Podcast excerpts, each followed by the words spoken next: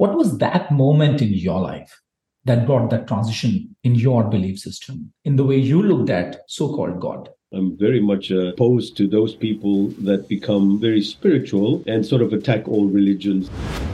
Where is the middle way? The mm. middle way is understanding how you want to apply your yeah. rational thinking.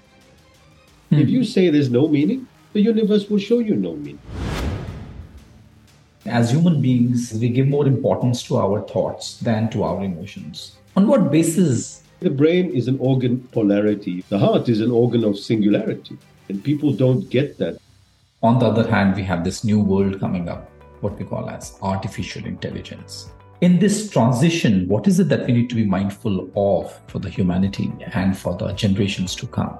I, I started researching AI and looking at what this will do to us as humanity. At the moment, with social media, we can't distinguish reality from fantasy, but you take that into the realms of AI and with virtual equipment and glasses, we may become entirely dead inside. There mm-hmm. is no soul to modern leadership. Welcome, ladies and gentlemen. Welcome to another episode of the podcast, The X Monks Drive. I'm your host, Gaurav Arora. Every guest that has ever been to this podcast is an individual who has realized the power of their true innate potential and has worked towards actualizing it. It is their generosity that they are not keeping it limited to themselves. If you are someone on the same journey of exploring your potential, you should check out what we have in bag for this year's Coaching Conclave, where some of the best leaders and the minds of the world are coming together to help you unleash your potential. Please do visit thecoachingconclave.com. T H E C O A C H I N G C O N C L A V E.com. Moving on to our today's guest, Rishad Ahmed. What a wonderful, profound person he is a very dear friend and author of a book. Rishad is a man I can listen to all day. He has profound life philosophies built around Eastern knowledge. While we chatted, we coined a new term called human set. Really? Human set? I've heard about mindset, and now we are talking about human set. What does it mean? And eventually, why this term came into existence? There's a lot to unpack in this episode. So, ladies and gentlemen, without wasting even a single minute, let's dive in. Fantastic. Such a pleasure having you here, Rishad, on the podcast, The X Monks Drive. Thank you for joining us today. Thank you so much, Gaurav. It's been such a pleasure to meet you and uh, interact with you, and I'm super excited about about this as well. Yeah, and Rishad, you know, all the conversation that we have had in the past. And then I went through all the work that you have done, the book that you have written, the podcast that you have been on to. I was in a huge dilemma that how should I be introducing you? And I know I will not be able to do justice to your introduction, the different countries that you have traveled, the books that you have written, the good work that you have done. Uh, why don't you introduce yourself? And here the invitation is to introduce yourself through the lens of a eight-year-old Rishad. All right. Sure, sure, Gaurav. It sounds good. There's a wonderful Einstein said, if you can't explain it to a child, then you haven't understood it yourself. So I like that introduction. Just a brief introduction. As you know, um, I'm not a young man, so it's been a lot of life experience, a lot of uh, um, journeys. And as far as the corporate uh, situation goes, I used to work in corporate, came from an mm. IT background, networking, uh, content management, and then did a lot of uh, management stuff, sales things. Uh, traveled all over the world, and then I went into training. So did a lot of corporate training. That was a lot of fun. Being in front of a classroom, teaching, is what comes naturally to me. My mom was a teacher as well. I went into leadership, into coaching, and I have you know quite a few clients across the globe from so mm. many different personalities and uh, different ranges. So I developed a very strong understanding of people. I would say that my my business focused on people, the people element, and connecting with people. And so, in the brief summary, I went through the traditional leadership coaching, the traditional um, avenues on uh, change management, on conflict resolution, and all of it was great. But I needed to take a step forward. And, and mm. I always say that uh, whatever we learn in academia mm. is the groundwork. Even if you're a doctor, you're a lawyer, yeah. and then it's about implementation and speciality. And uh, what I found that was most lacking in the greater sense was um, the soul, the soul of leadership. And for mm. me, being uh, someone that's so inclined to the spiritual uh, path as as you are as well, I want to connect deeper to my essence, and uh, it became a personal journey of saying, uh, I feel empty, I feel void, I feel what's the purpose of all of this? You know, chasing goals, chasing numbers, chasing KPIs, chasing all the rest of it, which is very valuable. It's not not discounting it. There has to be more, and that's what mm. led me onto my specific brand of um, leadership coaching. Mm. Thank you, Rishad, for sharing that. Rishad, interestingly, I remember one of our initial conversations where you spoke about that there was a time when you did not believe in God.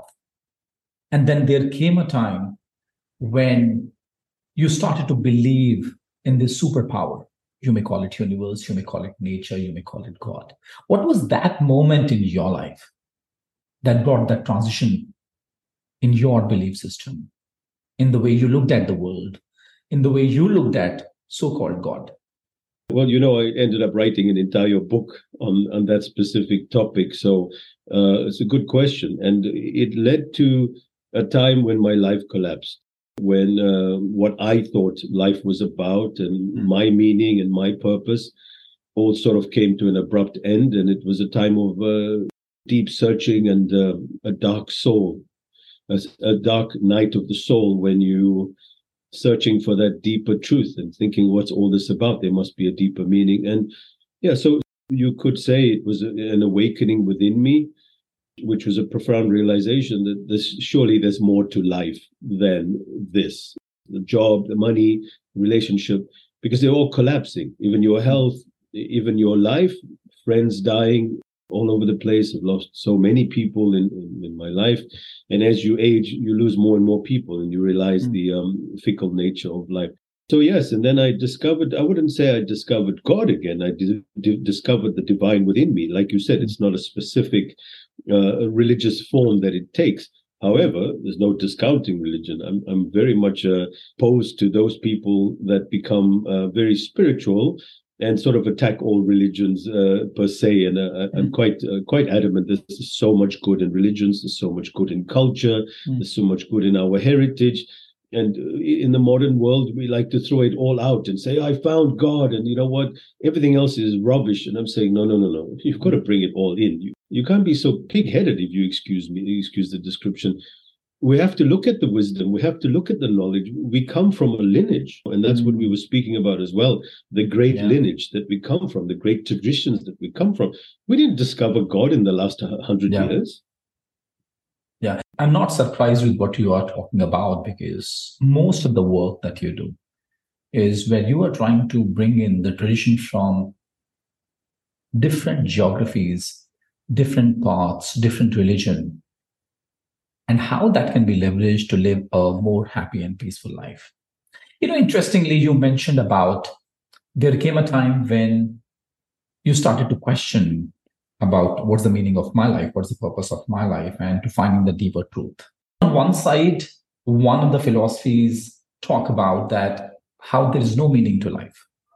And yet, people are looking for that meaning in life. People are looking for purpose in life. And later on what we expect is what we see is that we get clinched to that purpose. What is the middle way? As they say in buddhism madhyam marg, right? The middle way. Where is the middle way? Yeah a very good question. For me uh, asking this question very deeply within myself which mm. which i think most people reflect very deeply on is there a meaning or isn't there a meaning and what's my purpose and what's not my purpose mm. and and then we can look at reaching out to a specific religion or a specific way or a specific culture mm. but then there's that deeper essence of what is my meaning Mm. Uh, when you talk about the middle way, you see the middle way uh, understood from Buddhism as well. Um, and, and if we look at Nagarjuna, who was one of the great Indian philosophers that we mentioned Yeah. before, and I believe the text that he wrote was the Madhyamaka. So it's very interesting that you mentioned the middle way. And of course, the Buddhism is the middle way. But the middle way is the all comprehensive way. Hmm. It's not the limited way. You Mm. see, in, in Nagarjuna's philosophy and understanding, uh, which he calls the tetralemma, it's Hmm. very important to grasp, is that there's four possible ways of looking at everything. Hmm. And that all of them are entirely correct. Hmm. So is there a meaning? No.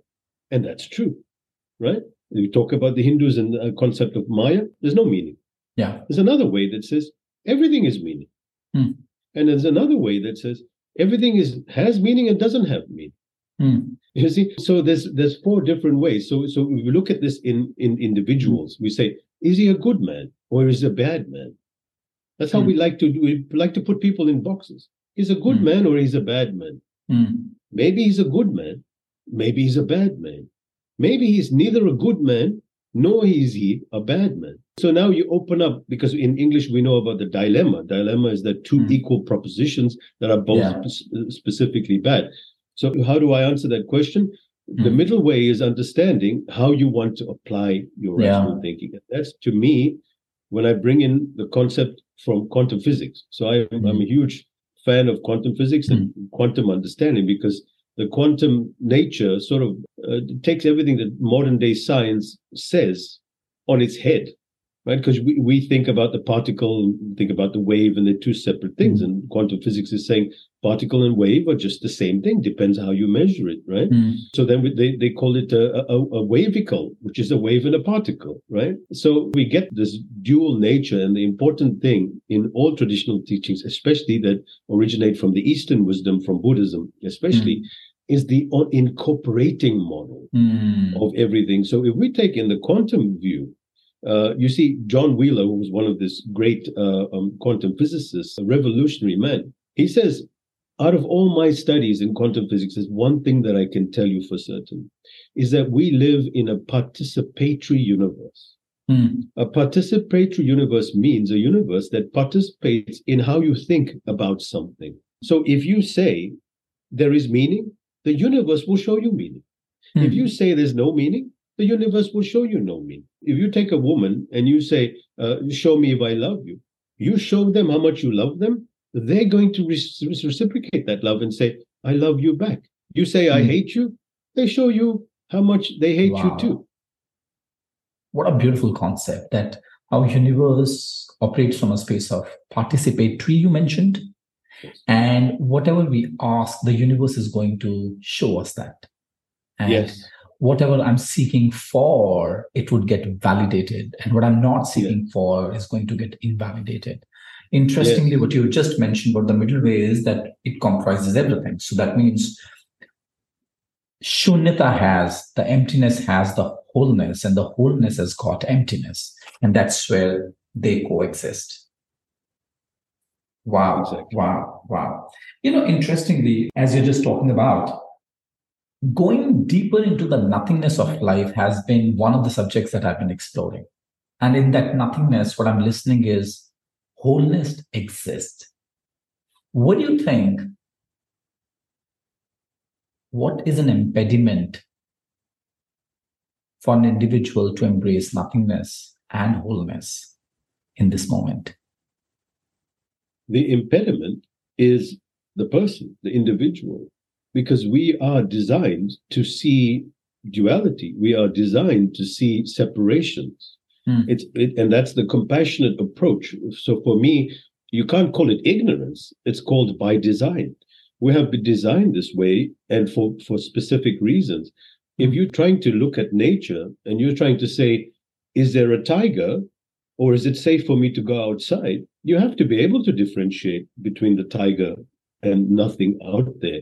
And so you have to be able to see the opposing thing. So, of Hmm. course, Hmm. if you apply this to the nature of reality, you're going to have an issue. But if you look at Hmm. why we're designed in a particular way, we can separate uh, water from sand. So we're designed for separation. So the, the first Mm. thing is understanding that it's, it's actually a benefit, not a limitation. In the realm of getting into our essential truth, our deepest knowing of ourselves, Mm. we have to embrace what the Vedas talk about, about our senses, because we have to go into our senses at Mm. this point if we are to to embrace that. So the Vedas talk about our five traditional senses that we know about: Mm. sight, hearing, touch, smell, and so and, and so on.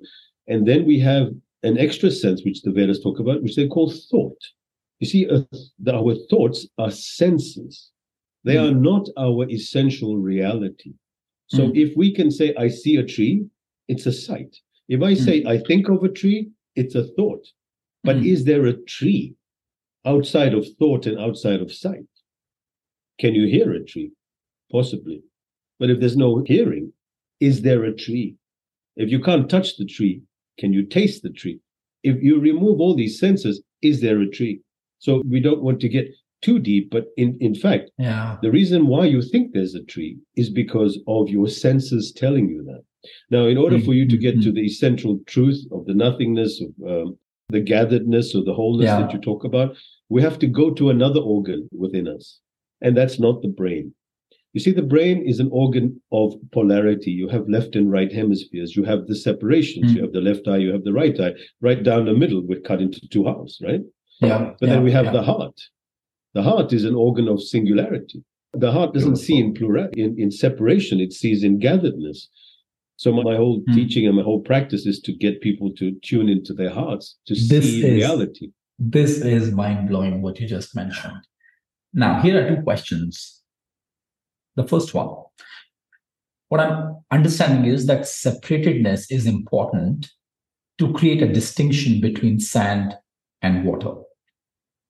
And thus, it helps us to survive in the so called three dimensional world. At the same time, when you're talking about the quantum physics and the world that you are inviting us to get into, we say it's important to let the concept of duality melt, where there's no separation. And again, coming back to what you mentioned, that in emptiness, the wholeness exists. In wholeness, nothingness exists. Now, on what basis should I decide that right now, in this moment, I need to operate from a space of separatedness? And here I need to operate from a space of non duality. That's the first question. And it's coming from because in your book, you have introduced the concept of conditioned mind and separate self. So let's start from here.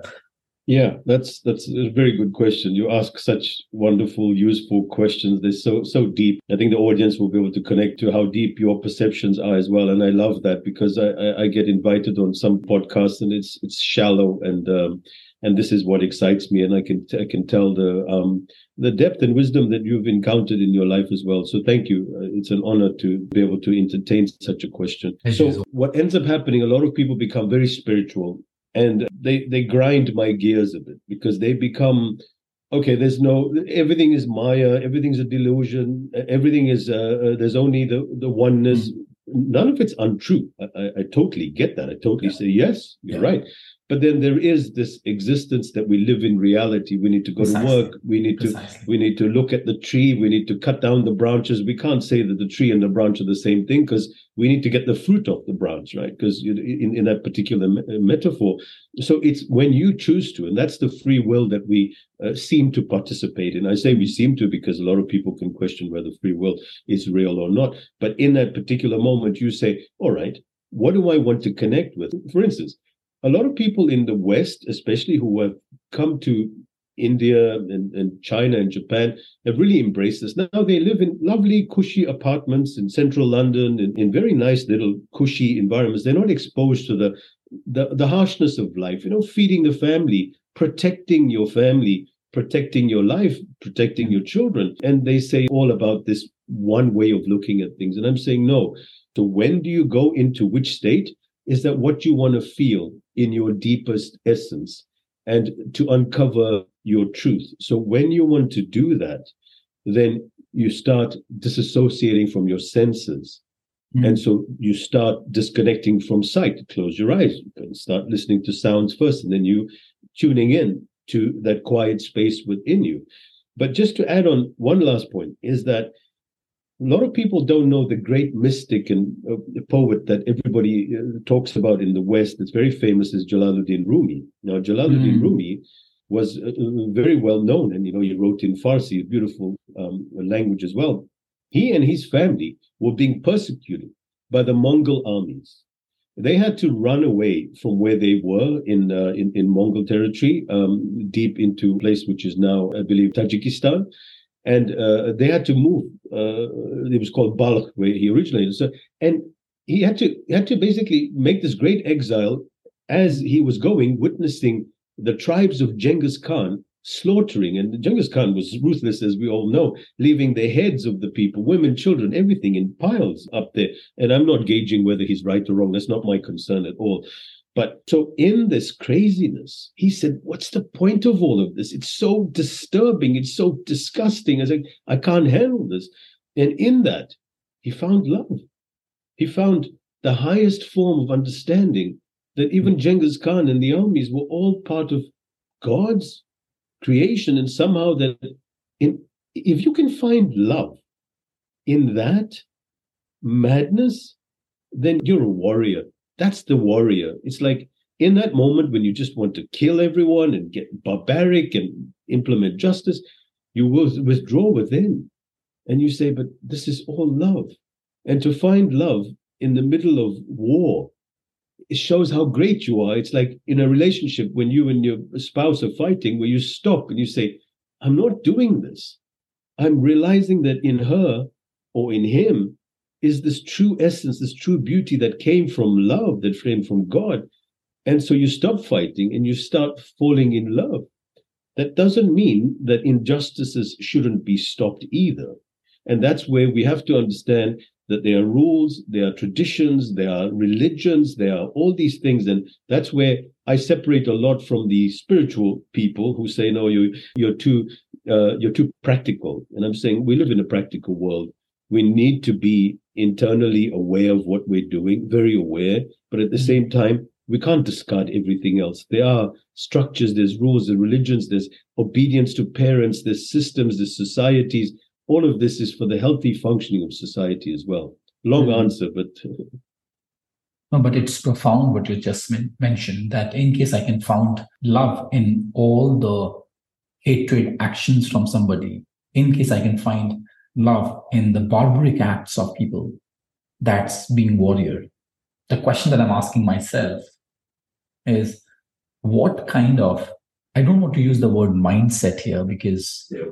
that would be too narrow an approach for me to understand what kind of human set, if I may use this word, required, what kind of vibration that one needs to operate from to look at acts of hatred, anger, being barbaric as love.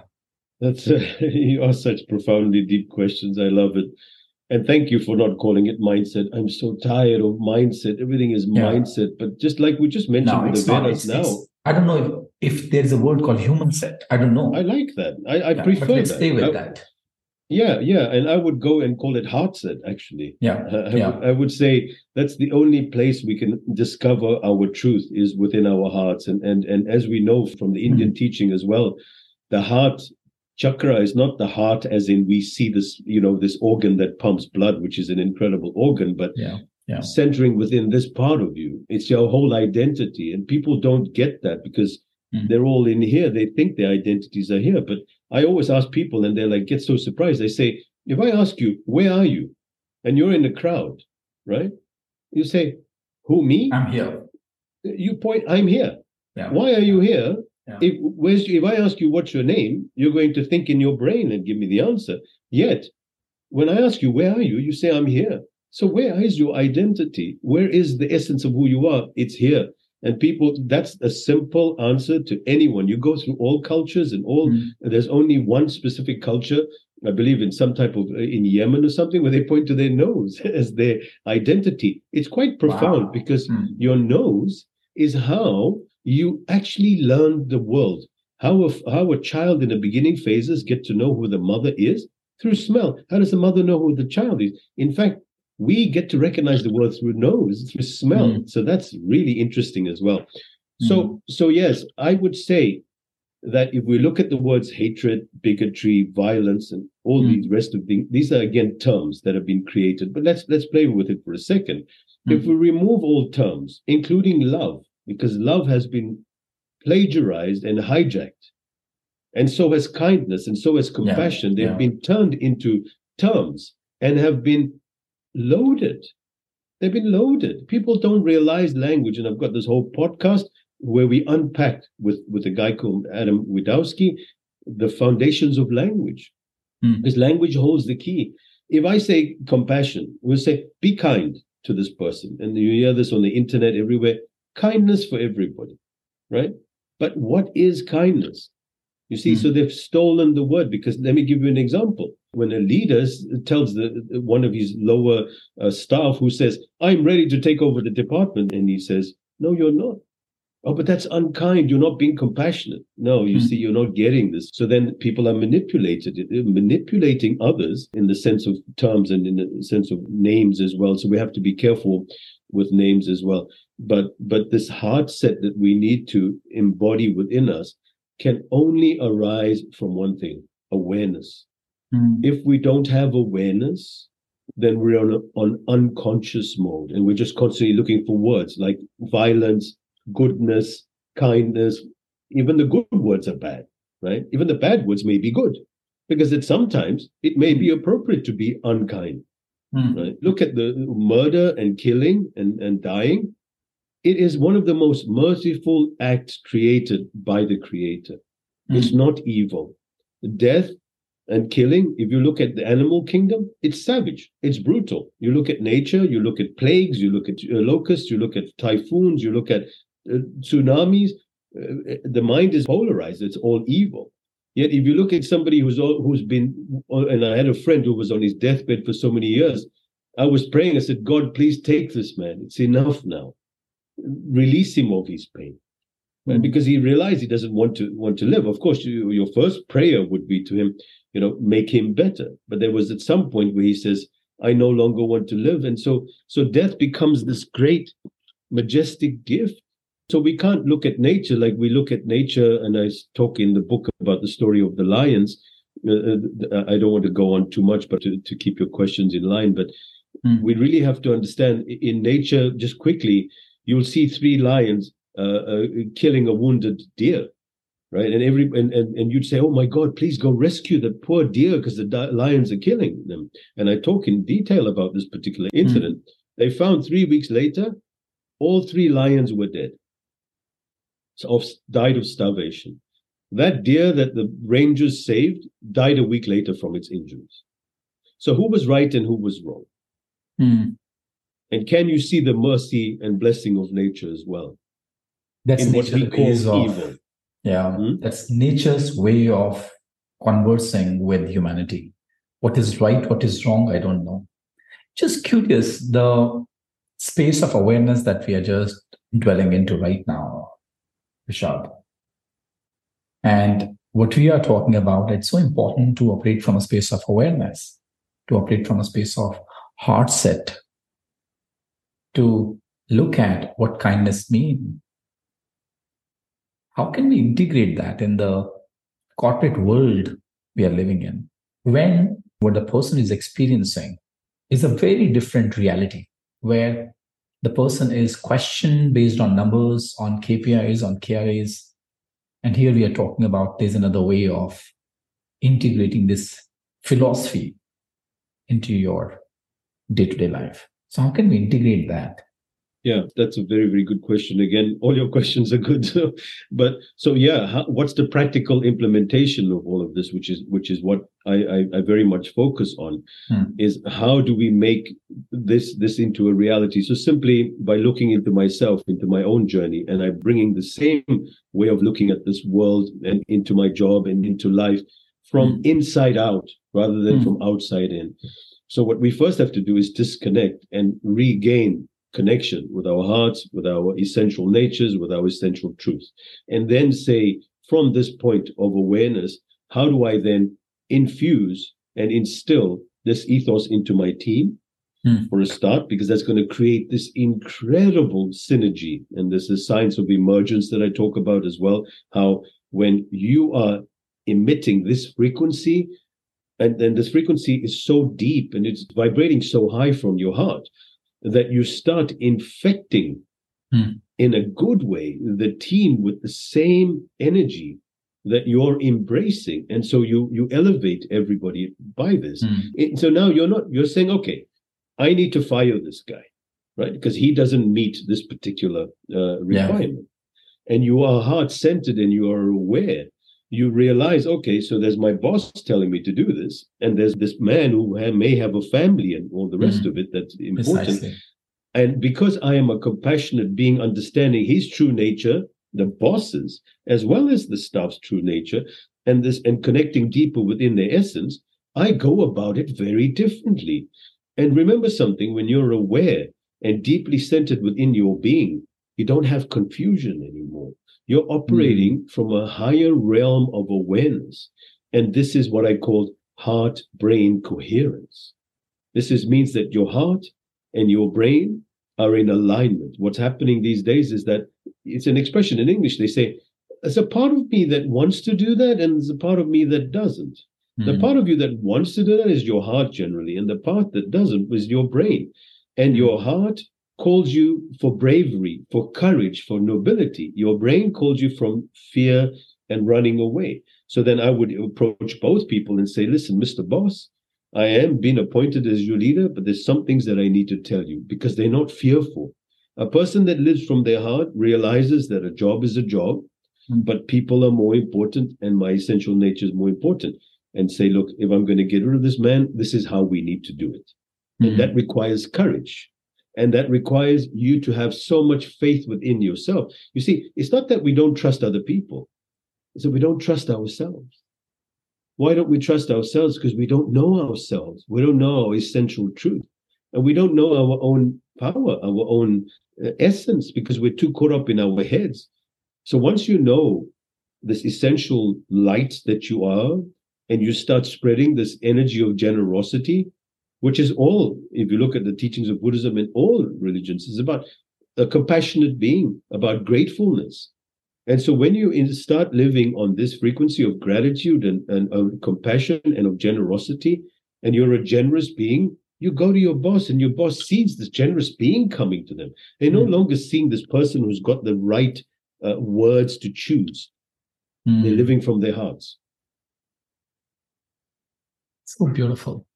You know, you used words like the light that you are.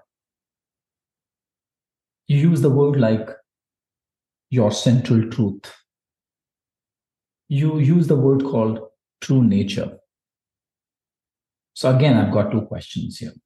One, how can I initiate my journey? What are the steps that could help me, that's going to propel me towards my light, the central truth, and the true nature. That's one. The second one is what are the steps that could help me to deal with my fears and my insecurity and whatever evolves because I don't know myself. it's actually quite easy to start the process for both these things that you you're just what you're Mm. talking about is to first disconnect from the noise for a moment Hmm. and to focus on an intention you see again when we talk about uh, the quantum universe there's two two very important things that quantum research has found how uh, john wheeler talking about the participatory universe you need a strong intention and an elevated emotion for you to be able to change matter, for you to be able to have an influence on change within yourself and on the environment and on, on and everything that you want to influence. So starting off with a strong intention, saying, I want to live from my essential truth, from my being, from my heart. I want to live from courage. I want to live from truth, from authenticity. It's an intention, along with an elevated emotion. And so, so it's not fear based, you see, because fear destroys intention. Fear paralyzes action. Fear demotivates you. De- fear is the most destructive force in human nature for you to enable change. So, what you do is you use an elevated emotion. For instance, if you say to the team, if we don't get these measurements, then we're all going to lose our jobs. And you think, as the leader, you're motivating them. No, what you're doing is you're demotivating them. And you've now created the wrong intention because now everything is holding back in its fear. There's Mhm. another approach and say, guys, we've got a tough quarter. Imagine the possibilities if we times two our potential this this quarter. What can we do? And now you're having an elevated emotion and you're saying, imagine what it would be like if at the end of this quarter we all get bonuses and we go to that restaurant and we all sp- take a week off. Now the team is in a very different dynamic there. Yeah, you know, as I was just listening to you, I would actually see what was happening to me, how my body disposition was uh, was moving. One was moving away from something, and one was moving towards something. So you spoke about first disconnect with that inner noise. Second, have an intention and the elevated emotion. Now, interestingly, um, you also mentioned fear destroys intentions. Fear destroys our actions. You spoke about heart, you spoke about emotions. I'm just wondering, as human beings, we emphasize, we give more importance to our thoughts than to our emotions. On what basis the human race has decided that we should celebrate thoughts more than emotions, whereas it's our emotions that help us to connect with each other. It's our emotions that help us to express ourselves, that we should celebrate thoughts more than emotions. I think let's just first expand on what an emotion is, because I think hmm. that's where we need to differentiate a couple of different categories. So we have, you could say there's three essential ways of distinguishing or understanding ourselves. So we have intelligence, we have intuition, and we have instinct.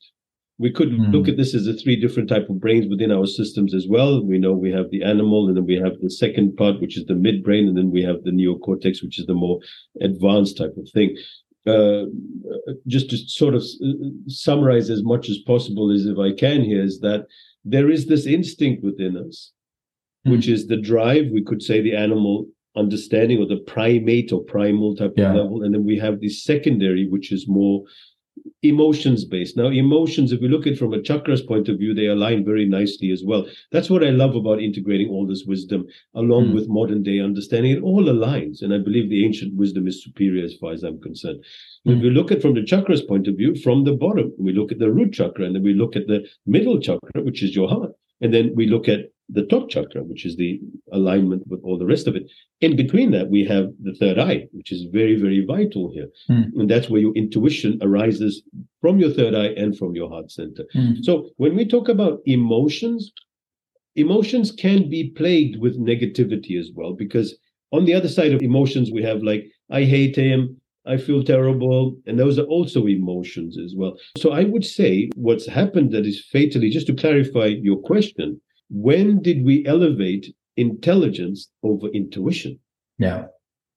Because intuition is knowing that when I look at a man and he comes to me and I see his face, and like you just displayed so beautifully, I felt my body as you were speaking. That is your intuition interpreting what your body is saying. So Hmm. you're not analyzing, neither are you emotionally. You're Hmm. sensing and you're intuiting. You're you're Beautiful. taking environmental variables and you're saying, what's going on here? And then something in you says, I think it means this way. And then thought comes last. Mm. So there is a Mhm. feeling within your body. If you look at attraction as well, like I feel attracted to this person, and that starts off at one level. And then there is the intuitive, then there's the intelligence. Why do I like this person? Mm. Mm. And then finally, it's the intuiting. And intuiting comes from our deeper sense, what they may call the sixth sense. So that that's how, I- how I would categorize um, these particular things. It's a wonderful subject. And what's really interesting, all of these words start with what? In. They're Mm. within us. intelligence, intuition, instinct. So, how do you get this knowledge? From within. Yeah. So, going further within, here's the question when it comes to intuition, one, uh, how can I further develop my intuition and how can I harness that? Well, the answer is staring us in the face, especially from the Indians. It's so great because the Indians, the, the region of India, has got so much for us to, to gather. We've got yoga, we've got pranayama, we've got all these different breathing techniques, and there is entire science around it. And then from the Sufis, we also have that as well, that originated as well. And then we have that from Taoism. So the East has been predominantly those people that tapped into their intuition. And you see, we've discounted these superpowers that you get, these six senses, this mm. uh, tele- teleportation. All these things have been reduced to, to garbage. But you know, when somebody's not well that you love, there's a sense. Or when the phone rings, it's the typical thing. I mean, you can't tell me that doesn't happen. In fact, this man named Rupert Sheldrake wrote a beautiful book on, on the 10 dogmas of science. He says he did a study that hmm. you can predict when someone that you know is going to call you with an accuracy. I think he did it something like 45 or 50%, which is beyond the ambiguousness. Mm. You can predict. And so when you're tuned in, and in fact, what they've discovered now is that the heart, according to HMI HeartMath Institute, can six seconds before an event occurs, the heart knows about. Six seconds. Mm. So, so they were showing people random pictures the people knew what picture was coming next before the picture appeared. So by you tuning into intuition, you can predict the future before it happens. Mm. I mean, talk about a superpower. So there's a lot in this that we've discarded, and the Tibetans, the Indians, the um, the, the Mayans, the the Japanese, the Chinese, they can do mm. these things which we call supernatural feats. It's mm. within the it's within us all, within. Let's change the gears since we are talking about the supernatural beings. You spoke about the intuition. We spoke about that how we can actually understand, how we can actually uh, realize what's going to happen to me in the next six seconds, right? So, on one hand, we have this world of intuition. On the other hand, we have this new world coming up, what we call as artificial intelligence. In this transition, what is it that we need to be mindful of as leaders today who are responsible to ensure that we create something which is good not only for ourselves but for the humanity and for the generations to come what is it that we need to be mindful of yeah, this is so important and a huge passion of mine. As you know, I'm an AI transition specialist. I I started researching AI and looking at what this will do to us as humanity. So mm. the hmm. question is very, very relevant.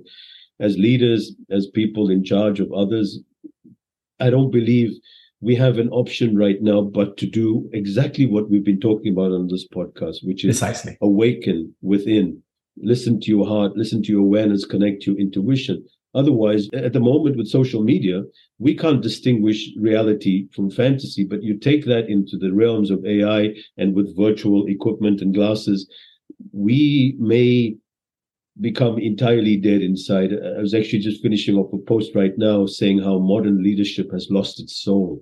There mm. is no soul to modern leadership. That's now. But when we got AIs leading your department, you're going to have a very different situation. So rather than saying, and the one hand is, yes, what can we do for our people? And that's a very nice, generous approach. But I'm saying you need to think about your your future as a leader because your future is not guaranteed.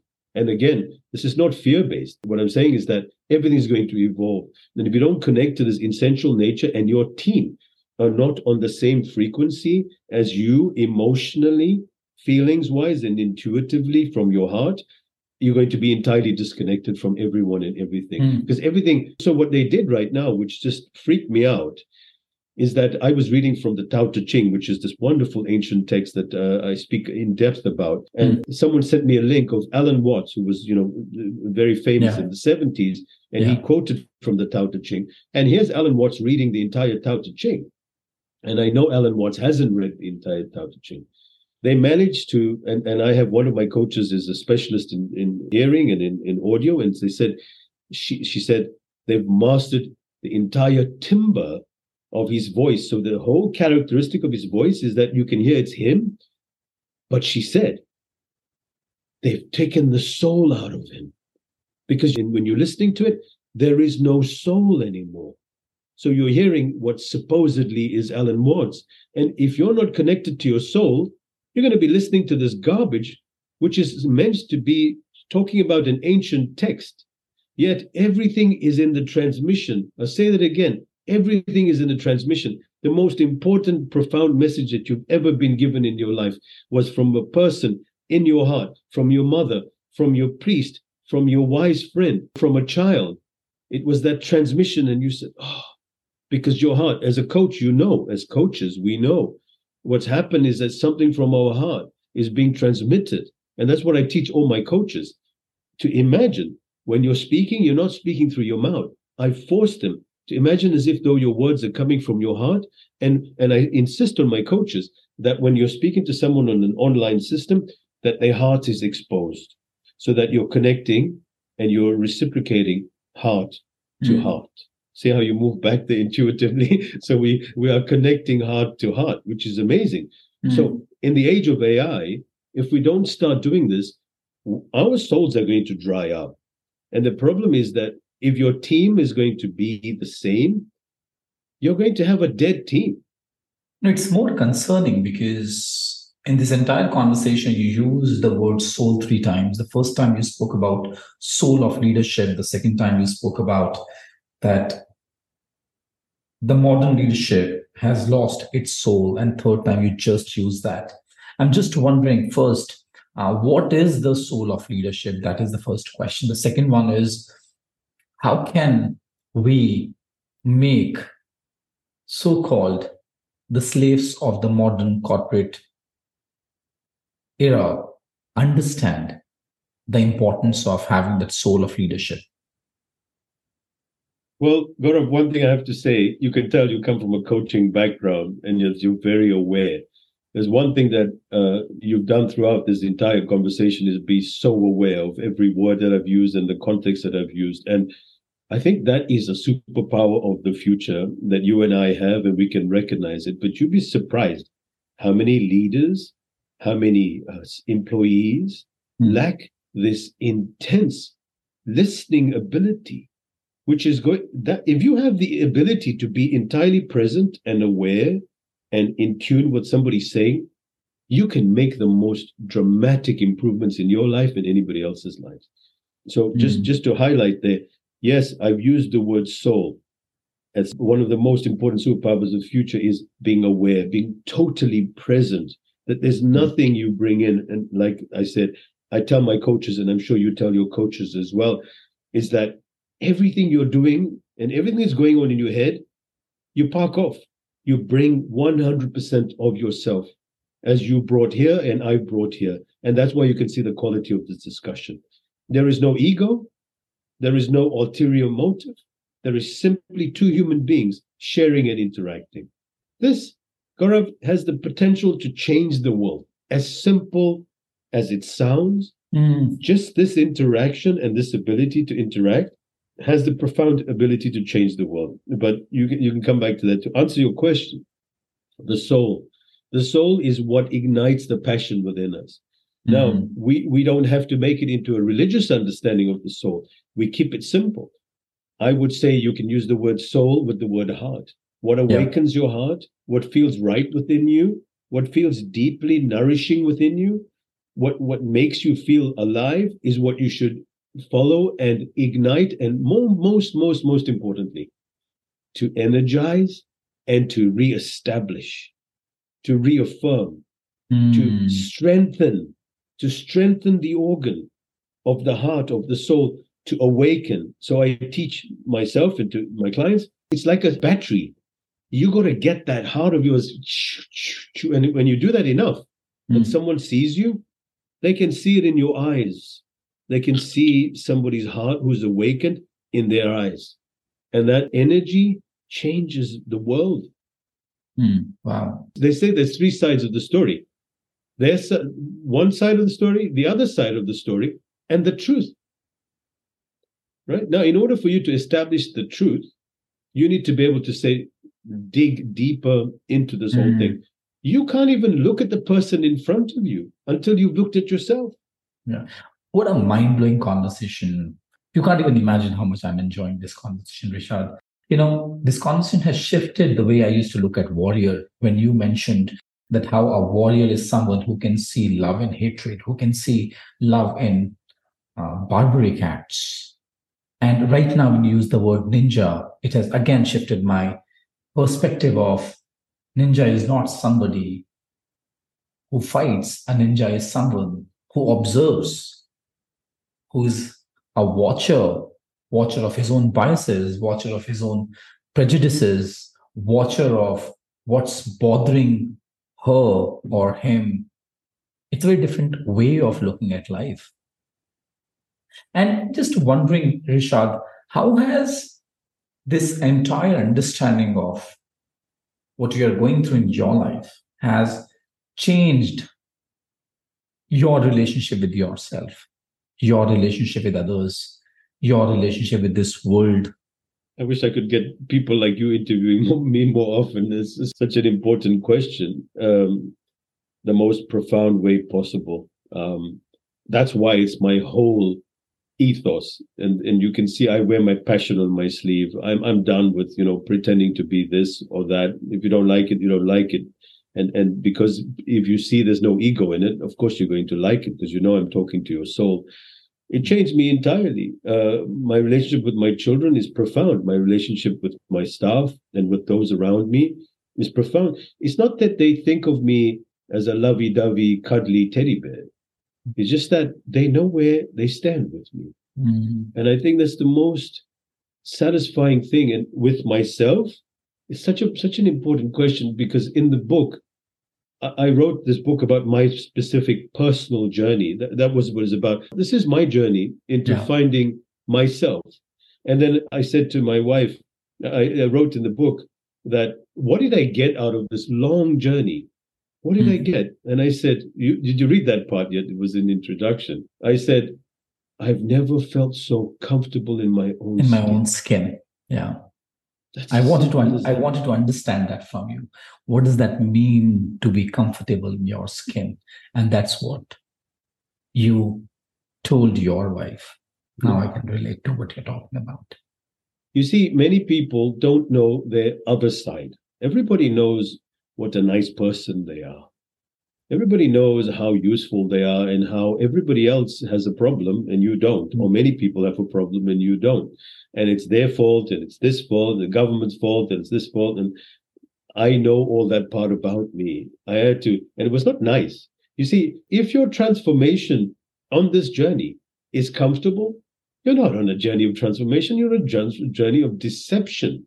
So Mm. people read a self-help book on, oh, I read the spiritual book of the century written by a, an academic from Harvard, right?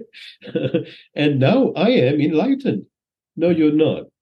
You're not. So you go through that churning within you and you uncovering, hold on, you mean I'm also pretending to be a great person when I'm also a scoundrel? Right? And then I'm blaming my wife, but actually it's me that's the problem. Yeah. When you do that to yourself, it doesn't feel nice. But what comes out of that is this robustness. So you don't go wherever you look. What do you see when you look everywhere?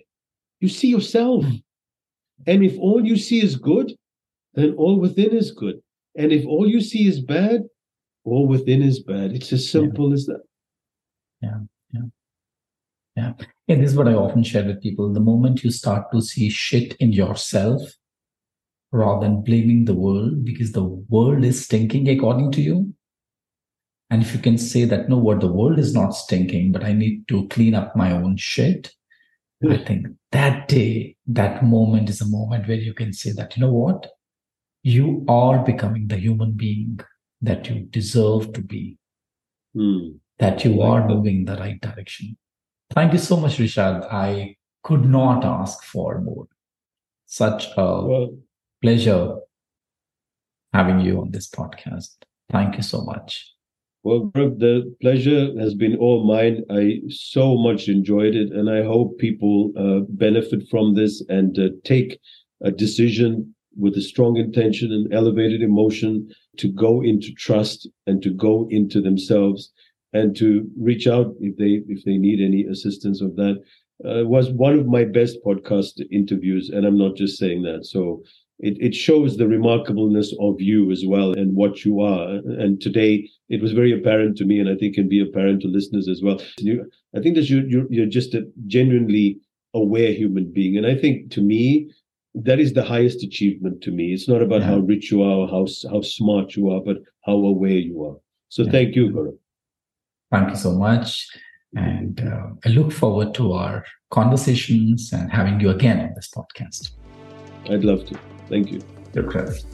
So here we are at the end of another conversation.